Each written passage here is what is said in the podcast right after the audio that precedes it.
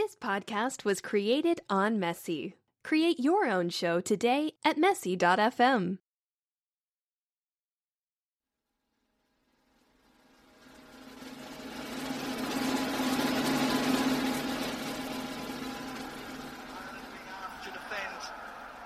ferociously in the opening minutes.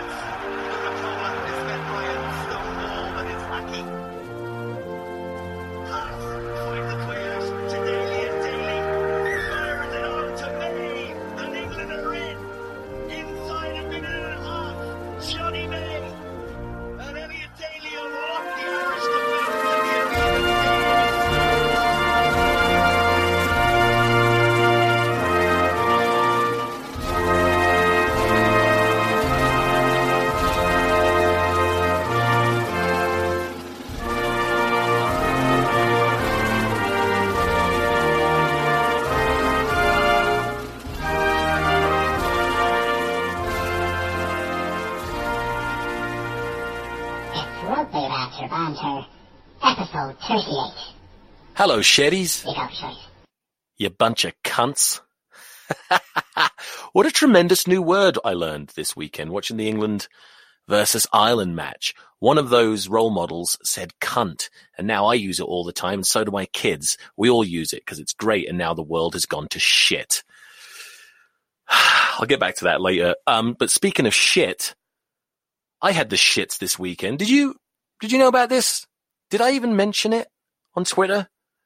Even if I did, you probably didn't see it, but Friday night, went to bed early, excited to watch the big game, England versus Ireland, and uh, fell asleep for an hour, woke up feeling terrible, and I ended up throwing up and shitting.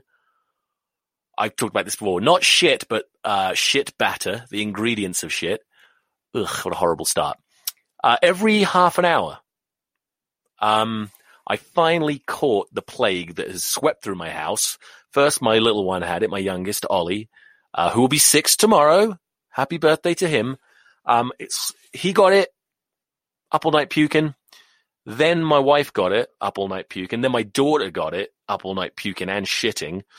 I think my wife might have been shitting too, but she probably wouldn't appreciate me telling you about that. Um, she's just got off her period. Um, and finally I got it and it's the worst I've ever felt in my life. I don't know if you've ever had a stomach flu where you vomit so much there's nothing coming up. You're just dry heaving and your stomach is cramping. But here's what really pisses me off about it. Like I said, I also had the shits, the squirty shits, the jappy crappies. So I, I would run to the bathroom, not run, but sort of scamper in a, in a sort of hunched over mutant fashion. I would scamper to the bathroom, sit down, shit my guts out, and then vomit. Now, the, I think it was the fifth time, well wait, how many, I only threw up, I can't remember. I think it was the fifth time. I went in, shit, and didn't have time to even wipe my ass.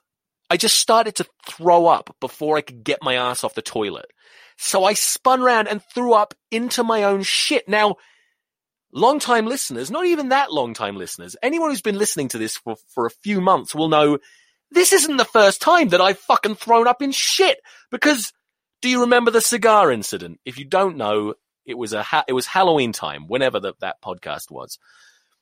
I, uh, long story short, smoked a whole cigar, and I don't smoke cigars, and I must have inhaled a lot, and I ended up throwing up a lot, and uh, ended up throwing up in two bathrooms. In the second bathroom, I threw up in someone had taken a shit in the sink.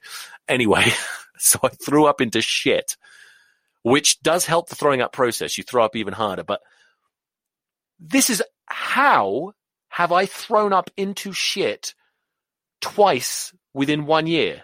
It's only been it's been three months basically. I've gone my whole life never thrown up in shit. Now I've done it twice. Horrible. But I'll tell you what, it was worth it. If that's what it took, if this was some kind of weird sacrifice, vomitus sacrificius, is that a word? Sacrifice that allowed the English to win. Well, you're welcome. You know, I'll do whatever I can to help our team, help our country. But, um, it was fucking brutal. But I was up all night. Weird thing happened. Um, I was, I had no sleep and in between throwing up, I didn't feel too awful, but I was out of it. I was delirious. I got super emotional. I remember whenever the Scotland match came on, I saw that the Scottish national anthem made me emotional. I, th- I was just thinking about how proud they must be to be playing for their country. And I started getting more, I, I tweet, if you saw the tweet where I was like, I'm fucking ready with an English flag, that was when it happened. That's when the emotion kicked in. And then my wife came out and I was, this must, this must have been like seven in the morning. And I was laying there and I was so out of it. I was just singing Return to Innocence by Enigma. Like with my eyes closed and like I didn't see her. She interrupted me. I went, oh, oh, oh, oh, cause I was like in the zone. I was just laying there going, hey, hey, hey, oh, hey, hey, hey, oh, oh, oh, oh, you know the song. If you don't, check it out. It's quite good actually. Um, but Christ Almighty, it was worth it because that England match, I'll be getting into that obviously. Before I do, I want to complain about a woman I got in an argument with. Now, it's not actually, I had this argument a long time ago, but I bumped into her and it reminded me of this argument I had. And I don't think I've told you about it. I had an argument with a woman who, um, if I have said this before, I apologize, but you probably can't remember. Um, cause I can't. Uh, years ago, a girl I used to work with, she was really into ghosts. She was a weird bitch. Like, first of all, do you know what ringworm is? I only heard about ringworm when I came to the US, but I'm sure it must exist in England. Maybe we've got another way, a word for it, but it's a fungal infection, right? That, takes the shape of like a circle on your skin. And this what this girl, she's talking to me about when she had a, had ringworm, and then she tells me, "Yeah, if you could, I got it in my eye." And I was like, "In your eye? I didn't think you could get ringworm in your eye." She goes, "Yeah, if you looked really carefully, you could actually see the worm moving." And there was just this weird moment where I looked at her and went like, "What the fuck?" And then she could see in my eyes and in my expression, um, in my eyes, she could see the worm. Uh, and then she could also recognize that I recognized her bullshit and she looked terrified and then I got embarrassed and it was really weird. But that's not the incident I want to talk about. She was really into ghosts. She was one of these horoscope bitches. First of all, by the way, and again, I may have said this before, um, only girls are ever really into astrology, you know? Aren't they? Like some, sometimes, sometimes a, a, man will say he's into astrology, but he's just trying to get pussy. That's the only reason he's doing it. But girls really believe in that shit. A lot of them, you know? And you know this is true because you've never had, this is the best example I can think of. You've never, have you ever been in an argument with a male friend where you've pissed him off and it's ended with him going, Oh yeah. Oh yeah, that's great, man. Yeah. Fucking thanks a lot. Fucking classic Scorpio, man. And they storm out. I've had girls tell me classic Scorpio. And you know, I am a classic Scorpio, the sexiest of the, of the, uh, astrological star signs. Is that redundant? Anyway, um, I had this conversation with her about ghosts, which I'm going to try to remember. Um, Ah, what the fuck? How did it happen? I can't even remember how it came up, but I was like kind of fucking with her, but then she started annoying me because she, I don't believe in ghosts. And, and listen, I'm fucking crazy.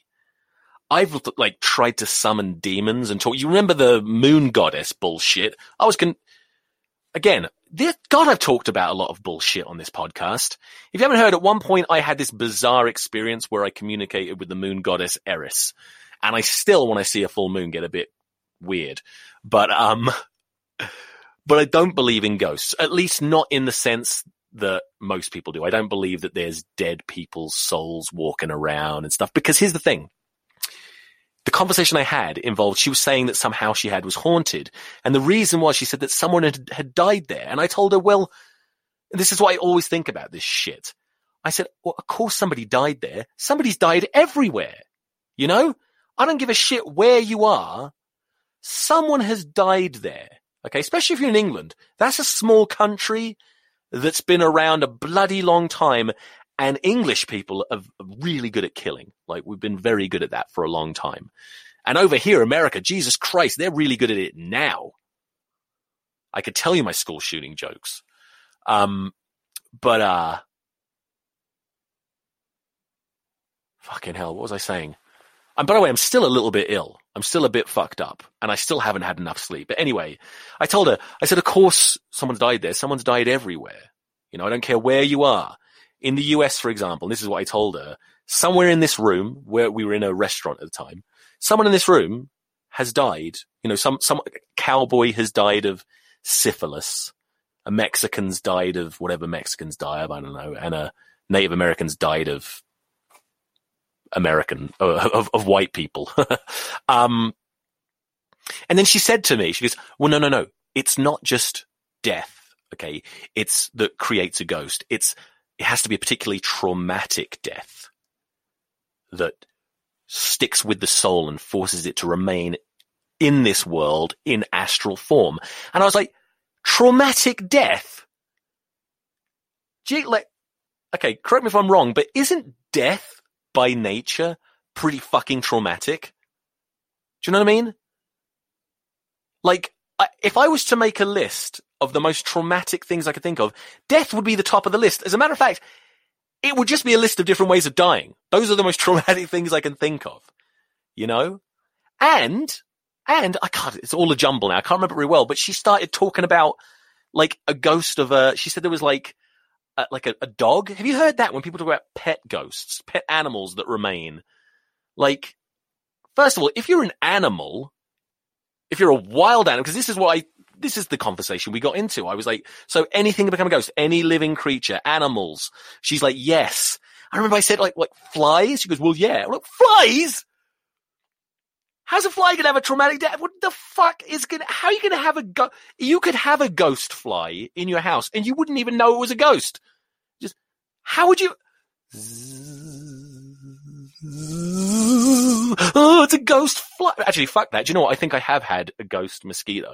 You ever had a, a little, a little tiny fly in your house and you, sorry if that was loud, you smack it and then it's gone. You're like, oh, okay. And then like 20 seconds later, it's flying, buzzing around again. But anyway, the thing is, literally, if you're a wild animal, including flies, but any wild animal, a hundred percent you're going to have a traumatic death. There's only two ways that wild animals die. They either get eaten or they starve to death. Both very traumatic. I mean, think about it. You, you either die from not eating enough or from being eaten too much.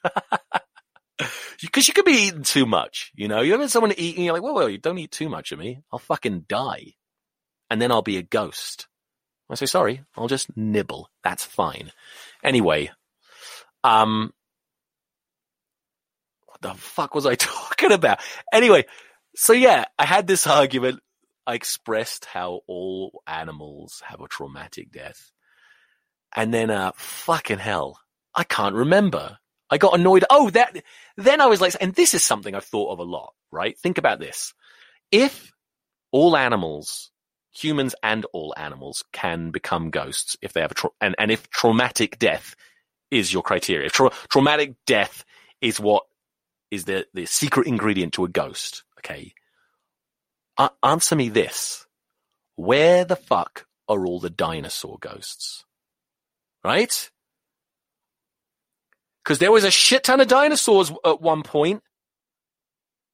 And if traumatic death is your fucking, your fucking rule, it doesn't get much more traumatic than you and absolutely everyone you've ever known being murdered by a giant fucking rock hitting the earth like a god, like a billion nuclear fucking warheads. And then, uh, do you know what? A dinosaur, this dinosaur ghost. This is very interesting, by the way. Dinosaur ghost, a very rare example of a of a case where the ghost is less scary than the actual living creature. Think about that, because if like if you saw me, you wouldn't be scared. If I just was walking down the road and said hello, you go hello Eddie, I'd say how do you know my name? Doesn't matter. This is just a a uh,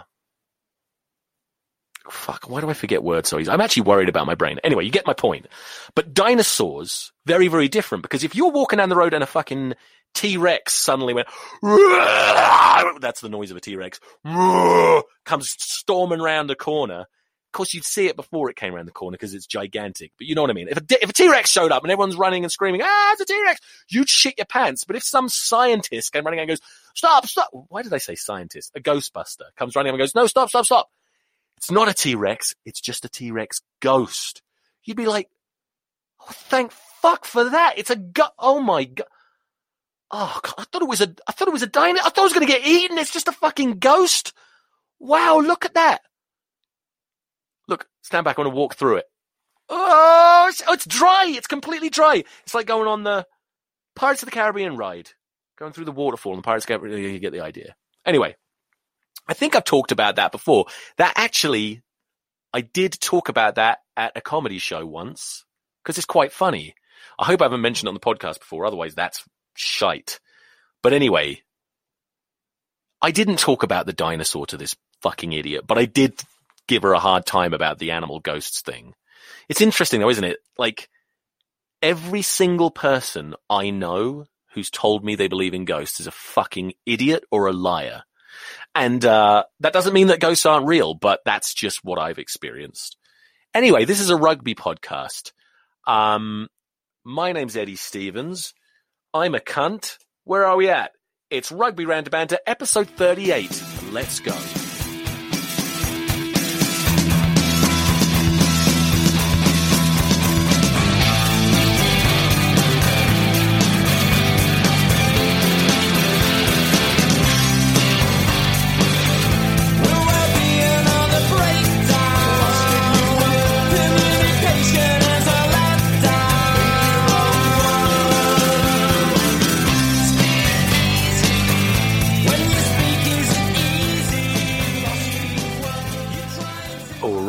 So, if you listened uh, to last week's podcast with uh, Russ Milsom, a special guest, he came in my shed. I, I, I still haven't cleaned up, but um, we talked for a very long time. Now, one of the things we talked about was podcasts, obviously rugby podcasts. And at one point, you may remember he said that he never listened to, or he doesn't like to listen to rugby podcasts before he does his podcast because he doesn't want it to affect what he's saying.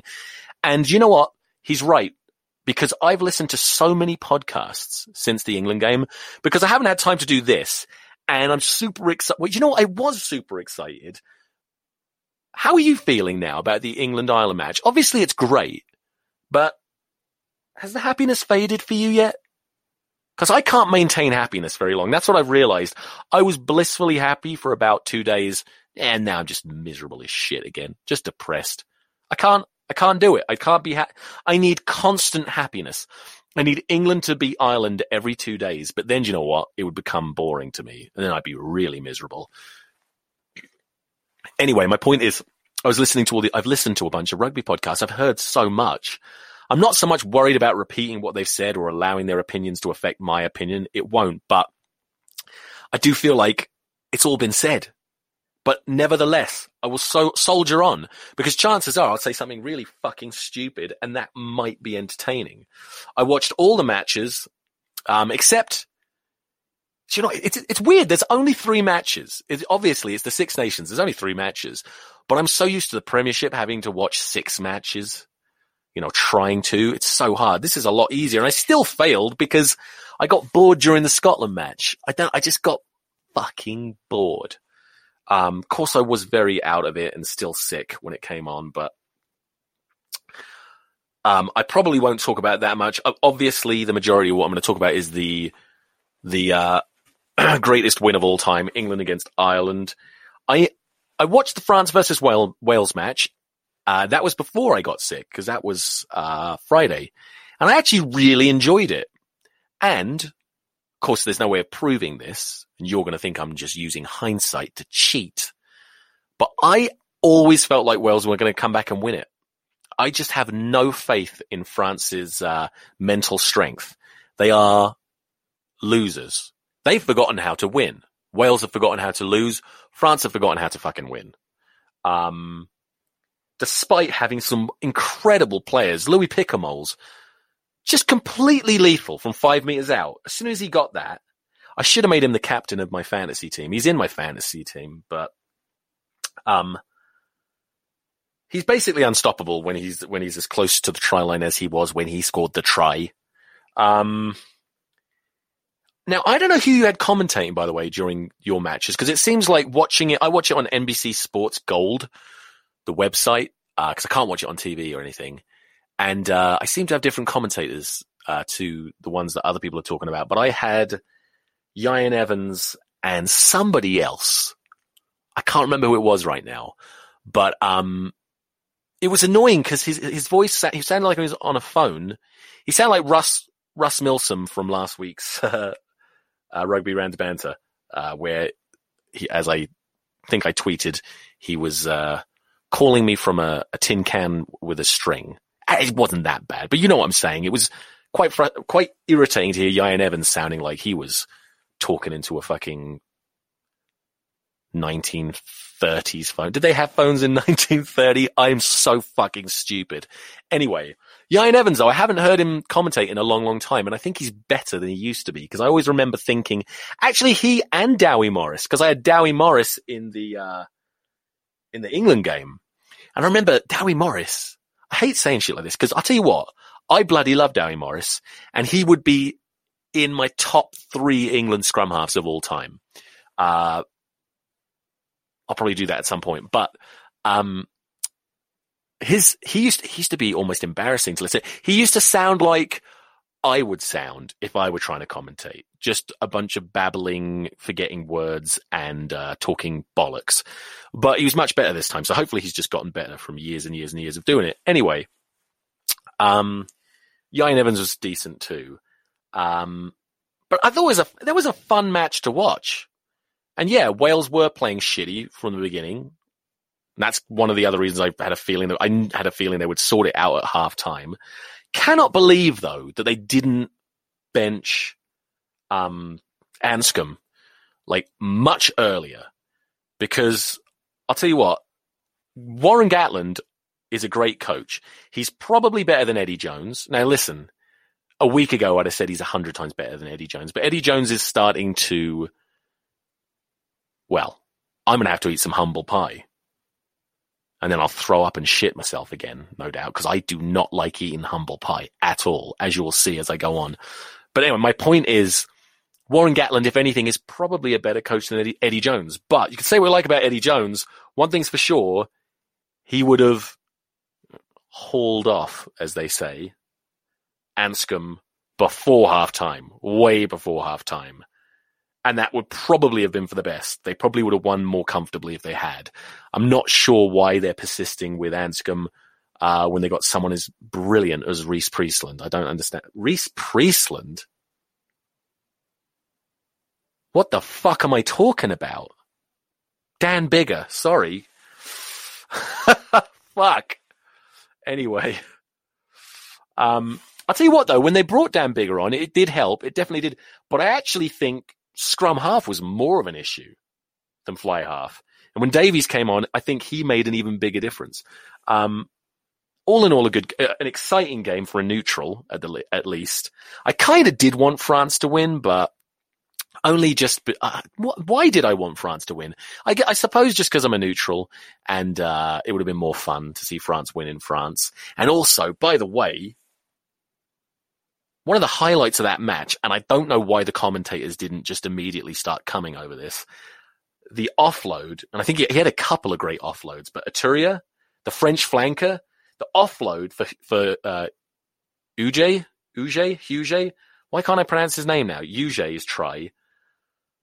Holy shit! That it was a. It's it's. This is a new thing that I find myself saying every time someone does an offload like that and I hear other people saying it too. It's becoming it's becoming a bit of a cliche, but if Danny Cipriani had done that, and it's true, if Danny Cipriani had done an offload like that, everyone would have gone, "This is why he should be the England fly half," beautiful. What a great player that Aturio. Because uh, I'm not familiar with most of these French players. I do not pay. I don't really watch French rugby at all. But I thought he was great. I thought that one winger was good. You know the one. Um, that's all I have to say about that. The Scotland versus Italy match, like I said, I didn't. I, I, I stopped watching it. Blair Kinghorn is a great finisher, though. I'm really interested to see how he does for the rest of the tournament against uh, better opposition. Oh, and it was. I forgot that Mike Catt was part of the Italian setup. Like to the point where it showed him, and I went, "Oh, Mike Catt is coaching Scotland." I, I, I was thinking maybe he's like helping out there, but no, it's Italy, of course. Italy is shit. Do you know what? I remember. I'm old enough as some of you are, to remember when they were talking about bringing Italy into the into the tournament, changing it from the five nations to the six nations. Um, having six six teams does make more sense to have no team resting, although maybe it'd be good for the team to have a rest. I don't know, and I don't give a fuck. But I remember people saying, "Yeah, Italian rugby deserves this. They've proved they just need that. They, they, they, they need to make that next step. Then, and, and it's not fair because they don't get quality opposition. Well, they've had quality opposition now for how long? 20 years? Longer? Yeah, longer. I don't remember when the Six Nations changed. Late night, mid to late 90s, right? 97, 96? Fuck me, I don't remember. Um, but if anything, now everyone's going to talk about Conor O'Shea, and I love Conor O'Shea, and everyone's going to talk about the great work he's done in Italy. But you know what? There's every chance next season this could be a uh, you know a bit of a blip. This could be uh, just a, a, a weird, unprecedented peak for these Italian teams showing up a little bit better. And next season they may be shit again. And the Italian performances, I feel like if anything, they've gone downhill. I mean, literally any team could win the Six Nations except Italy.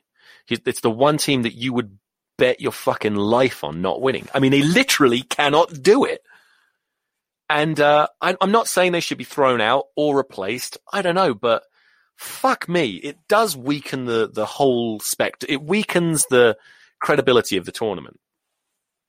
It's embarrassing. Anyway, let's just talk about the Ireland versus England match for the most part, everything I'm going to say is positive. Not all of it though. Um, couldn't believe the start. What a fucking start. Just the power, the angles that they were running at, the passing. Jesus H. Christ. And I, you know, like I said, I got to eat humble pie. Last week with Russ Milsom, I told him, I said, I don't think we can win. And I didn't.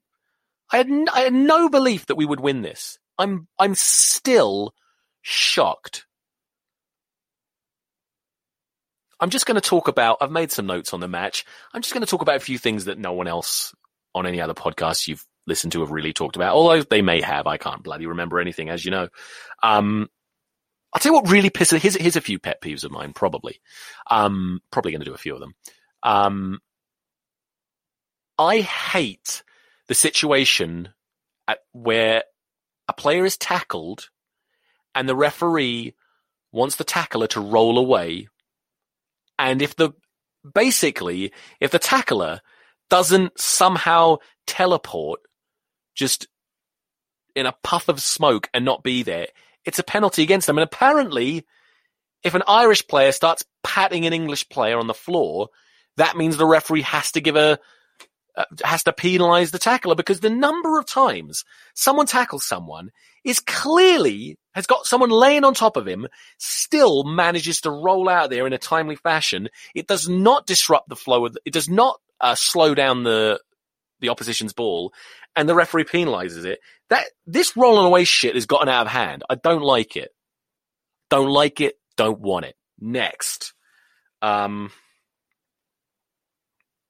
oh, the Irish commentator, again, I don't know who you had commentating on the Irish England Ireland match, I had Dewi Morris and an Irish person. I can't remember who the Irish person was, but the Irish commentator seemed to think that Maro Itoje's name was uh, Mario. Ito- Fuck me. He seemed to think that Maro Itoje's name is Mario Toji. And at no point did Dewi Morris correct him. Not even off mic, because he kept saying it consistently. Mario Toji there. Unbelievable. Um, how again, so everyone's talked about it, but Mako Vunipola is he's the best loose head prop in the world. He is. It's just you can't. I don't see any way to argue against it. Sh- show me another loose head who can scrummage, and scrummaging is not Mac- Mako's strongest suit, but he can do it very well. Show me another loose head who can scrummage like him, carry, defend, and even play first receiver. You know, I was thinking about it. I reckon you could put him, like, if we were against Italy, you could probably put him at fly half and he would do a job. I actually think he could, which is horrible when you, have you ever thought about this? I have this weird habit when I'm watching something of imagining if somehow I was put in there, how would I do?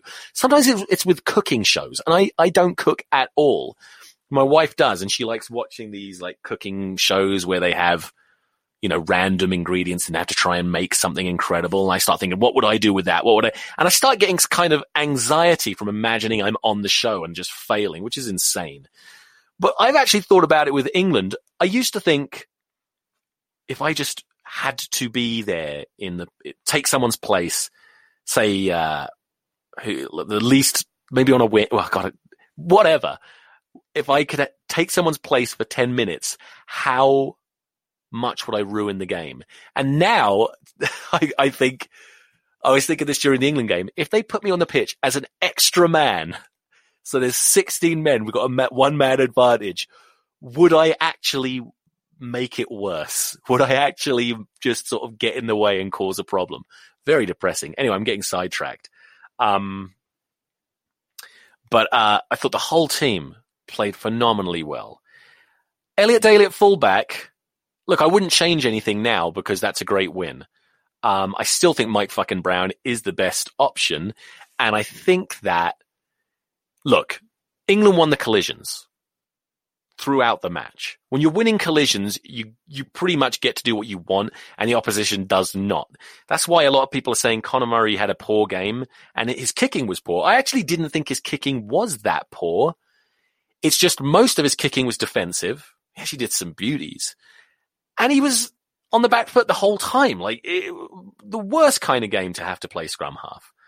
Um, but for that reason, Ireland couldn't really exploit Elliot Daly in a way that maybe they could have in other games. They just weren't getting the quality ball, and Johnny Sexton was having a hard time.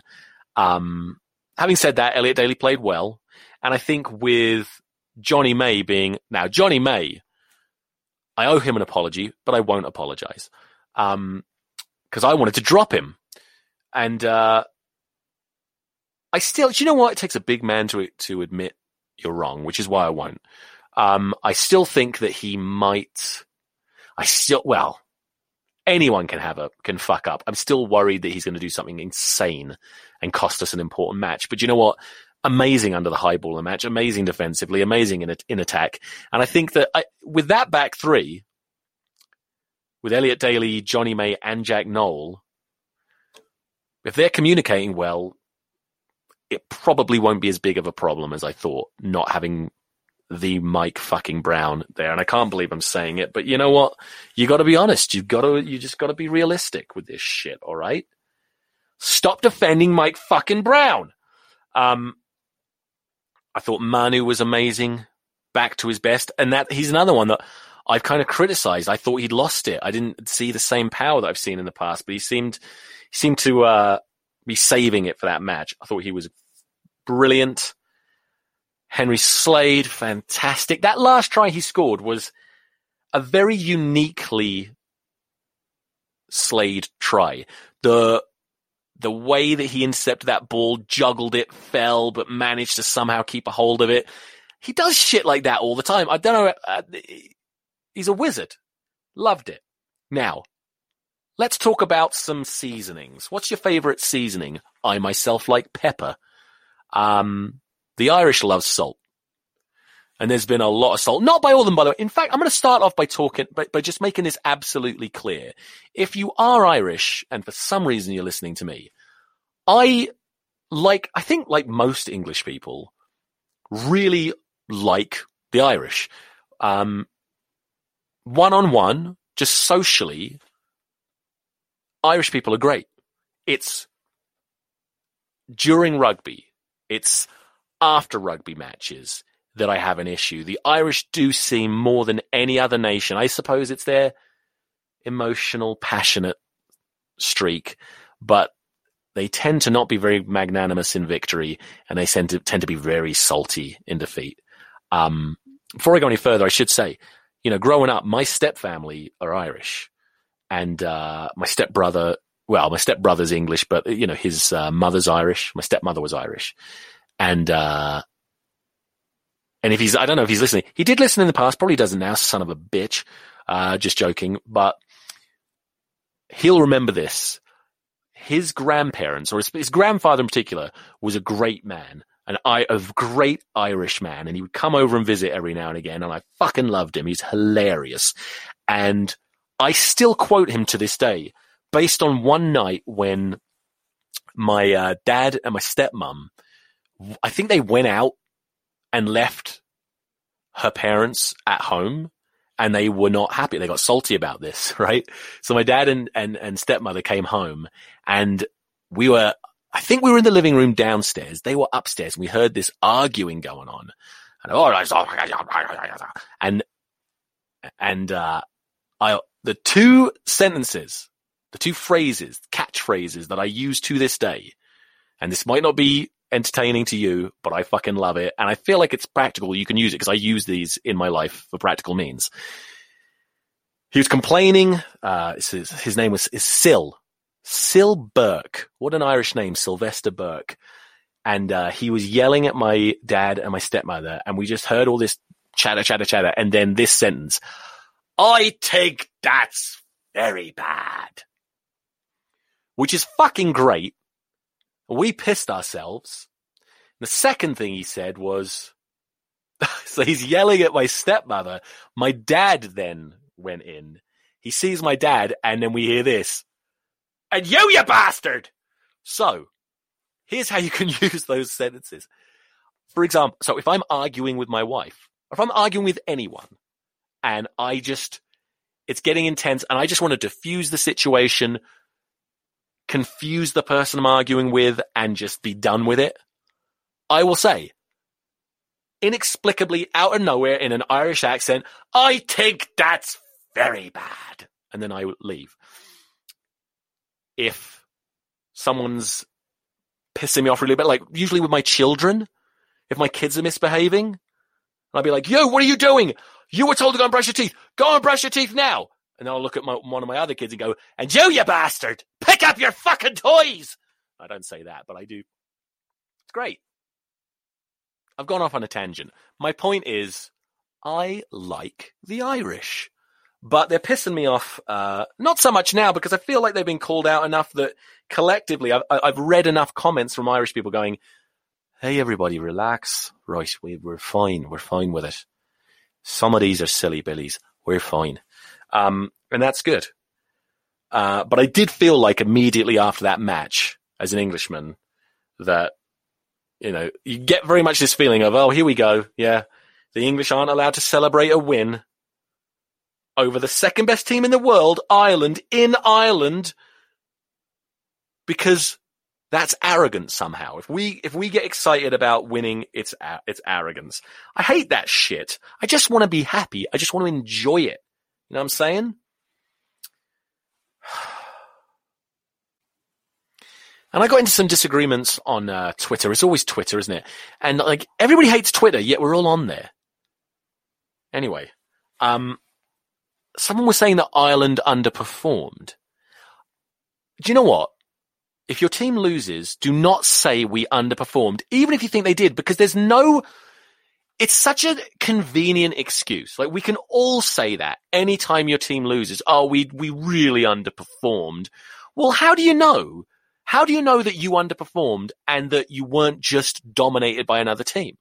Like in this particular match, I feel like England completely outmuscled uh, the Irish, dominated, and probably should have won by more, if anything. And yes, the Irish did underperform, uh, but how much of that was outside of their control. Most of it, I would say. Maybe, maybe they went into the match not entirely up for it, But don't even mention it because that's just a shitty excuse. It's like when people say, oh, well, we missed four kicks at goal and we only lost by 10 points. And if we'd got all those kicks at goal, we would have won. Yeah, but you didn't get them. Like, that doesn't make sense.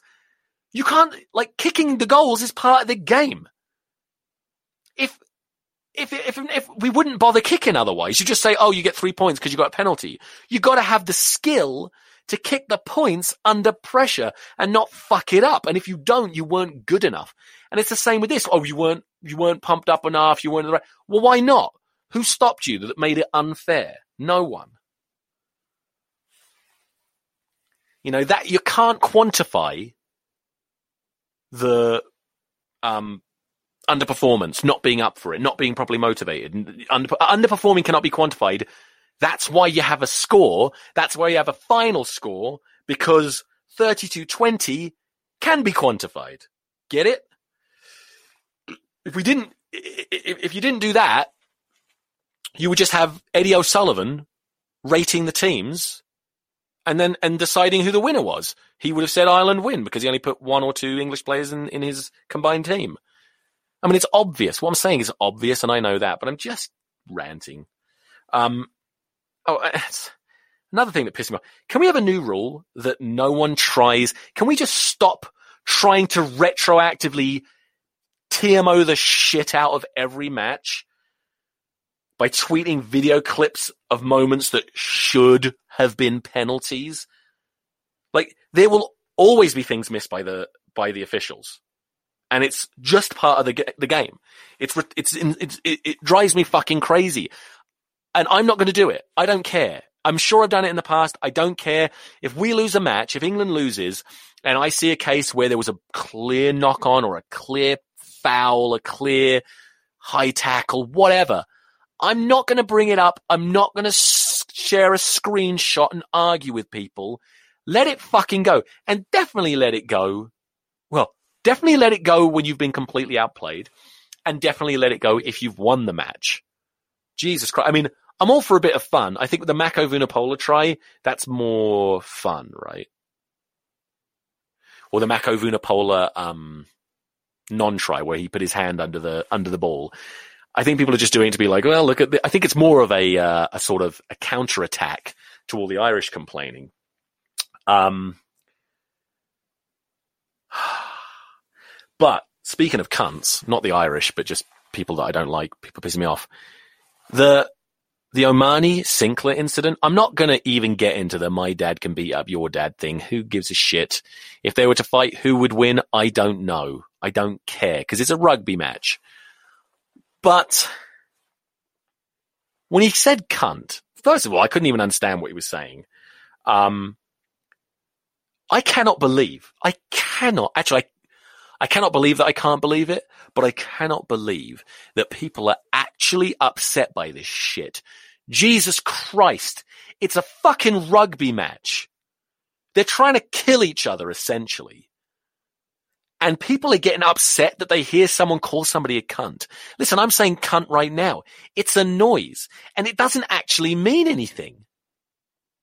I'm going to have this. I talked about it. Um, I did a joke about this before. I'm not going to do it again because it involves the N word. And that's the thing. Uh, people are saying the C word. The C, don't say the C word. Say cunt or say a bad word. Don't try and make the C word your N word. You don't have a right to be upset by cunt. It means nothing. In fact, none of these fucking words do. Even the N word is only given power by people being outraged by it. Which is why a very famous comedian, ah shit, what's his name? Benny, uh, fuck, I can't remember. Famous American stand-up comedian has a famous, you can't listen to his shit nowadays. It's, it's, it doesn't hold up. It's terrible compared, you know, it, it's outdated. But Lenny Bruce, he went up in the 60s or whenever it was and said the N word multiple times, multiple times. And his point being, and it was proven, you say it enough, it loses its power. And cunt, you're watching a rugby match. Now I get, you know, maybe you're worried that your kids could hear it, but guess what? I've got audio. Now I swear like a fucking cunt ass bitch fuck oh god, I almost said the N word. Jesus, that was weird, but you put it in my head. Um, but uh, I have an audio tape of my brother and I from like the eighties when I was about five or six, and we are swearing like sailors. And this is, and I talked to my son who's now 14. And he, uh, years ago, I talked to him about this and he told me it's the same. All these kids, all your kids, they say cunt. They swear all the time because it's fun for them. They're aware of the word cunt. And if it's little kids, well, there's just a part, a part of life. Jesus fucking Christ. You could be taking your toddler for a walk and someone could get hit by a car. You have to cover their eyes and then you have to try and explain to them that life's fucking horrible and people get hit by cars. Don't worry about cunt because what you're doing, by the way, is you're just being mind fucked. You're being mind controlled. You've been conditioned. You're like Pavlov's dog. It's like that you hear a you hear a noise and get upset. It's the same goddamn thing. You mind your own business and you get you're, you're, you're triggered. You've been programmed to be upset by a fucking noise. And like I said, cunt doesn't mean anything except vagina. What's wrong with those? And just a general sort of word of insult, which is, I've been, can you, anyone who's played rugby knows how stupid it is to get upset about it. If you're playing a rugby match and you piss someone off and they shove you and people hold you back and it's nearly a fight, never are you going to leave the pitch going, I can't believe he called me a cunt. Like I don't, I look, I've, you punch me in the face. That's fine. Punch me in the face. Do not call me the C word. Good C word. You flipping flapper. oh, fuck me. You know what, you know what really pisses me off about it? Is that this is Britain. This is the UK, right? Now, there's a sort of running joke amongst my friends that I say the word cunt a lot and they let it go because I'm English. Because in America, they hate the word cunt. They've always hated it. And that's why I have a brilliant comedy bit about it, which I've already done and I can't do again because like I said, I don't want to, you know, but, um, like I even joke that the cunt, like I act like it's my N word. Like I'll say cunt and then if an American says it, I'm like, hey, that's my word. Don't you use that. Cause when I was coming up in England, cunt was a word that you, you know, it wasn't a nice word, but it didn't have this, it wasn't the C word. But it's upsetting to me because, you know, I've lived in the US for 20 years now. And, uh, over the years, when I do go back, which is, excuse me, God almighty, I'm going to throw up again. Um, when I do go back, which is not that often, every time I go back, obviously England changes. But what shocks me is the Americanization of England. And I don't know if you're aware of it or not, but there's, cause I've always tried to hold on, you know, cause I, I mean, one day I'll talk about this fully, but you know, I, I kind of never wanted to, to leave England and live in America and it's fucked up circumstances. Nothing weird or illegal. My mother's American. I have family over here. Don't worry about it. But my plan was always to go back to England. Never planned on staying here this long. Then I knocked up some whore. the, not my wife, another one. Um, and, uh, so I, I always, I was always acutely aware of, I don't want to lose my Englishness, which I clearly have to a degree. I mean, for one thing, I sound fucking Australian now, and I probably say weird things every now and again. I, I'm sure that I've said a few things, a few, um, a few words that are very American. I don't even know. But my point is, when I used to go back to England in the late 90s, early 2000s, it was still very much you know, I, my friends would give me shit for saying certain words, using certain terms. I remember walking down the street and saying, give me the goddamn ball. And my friend went, oh, what was that? What was he talking about? Give me the goddamn ball, you American cunt. And I went, you're a cunt. And he said, you're a cunt. I said, shut up, dad. Um, and, uh, but now every time I go back there, more and more American slang, American words. And, you know, I talked about the coffee shops, more coffee shops now. And, uh, that bothers me. Like, cunt, you seem to, those of you listening in England, you, you've lost cunt. It seems like, because I remember hearing Joe Marler talking about tattoos, saying he'd get anything tattooed on him except the C word. That's really nasty. Why the fuck is this? Fuck off. Jesus Christ. I mean, don't get don't get cunt tattooed on you. That would be insane. But I mean, don't fear the cunt. Um, do I have anything I want to talk about? Anything further? Uh, I don't know. I hope you enjoyed this uh, episode of Rugby Ranter Banter. I kind of want to. This has been a bit, um, a bit of a tricky one. It's probably a bit mumbled and bumbled and jumbled. I talked about ghosts. I talked about cunts. I talked about vomiting in my own shit. Um, I talked about. I sang "The Return to Innocence" by Enigma. I should probably start preparing more for these podcasts. I make some sort of very um, primitive notes, and then I sort of just jump around from point to point. But I've decided I'm going to take it a bit more seriously, even to the point, and this is just this is just a fun thing. I'm going to make some fucking t-shirts. I haven't decided exactly how I'm going to do it, but wouldn't it be cool for you, especially those of you? And by the way, I'm going to come up. I'm going to make a fucking list. Some of my sheddies, I, I think of you as my sheddies some important key listeners who have who are in touch with me over the months that I've been doing this. I can't remember how long I've been doing it.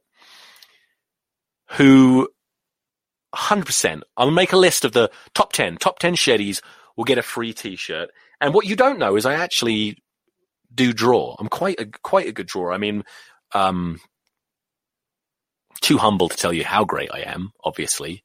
Um, I'm incredibly humble. Fuck me, that's probably my best trait. Um, but modesty forbids forbids me. But I will create t-shirts that will probably be the best t-shirts anyone ever made. And my top ten sheddies will get one for free. I've already decided. And then after that, who the fuck's going to pay for one? Well, you know what I'll do? Doesn't matter if no one pays for them.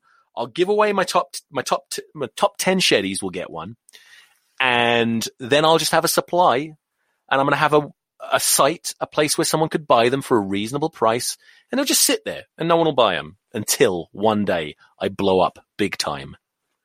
Uh, or they just sit there till I'm dead. It doesn't matter. At least I'll have done it.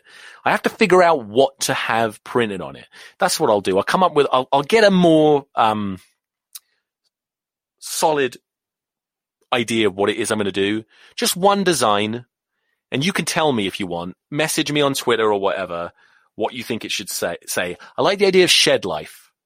I even told my wife, and this horrified her, that I was going to get the words shed and life on my knuckles. You know, to like S H E D and then life on the other hand. So when I hold a fist up, you know I'm talking about? Very gangster.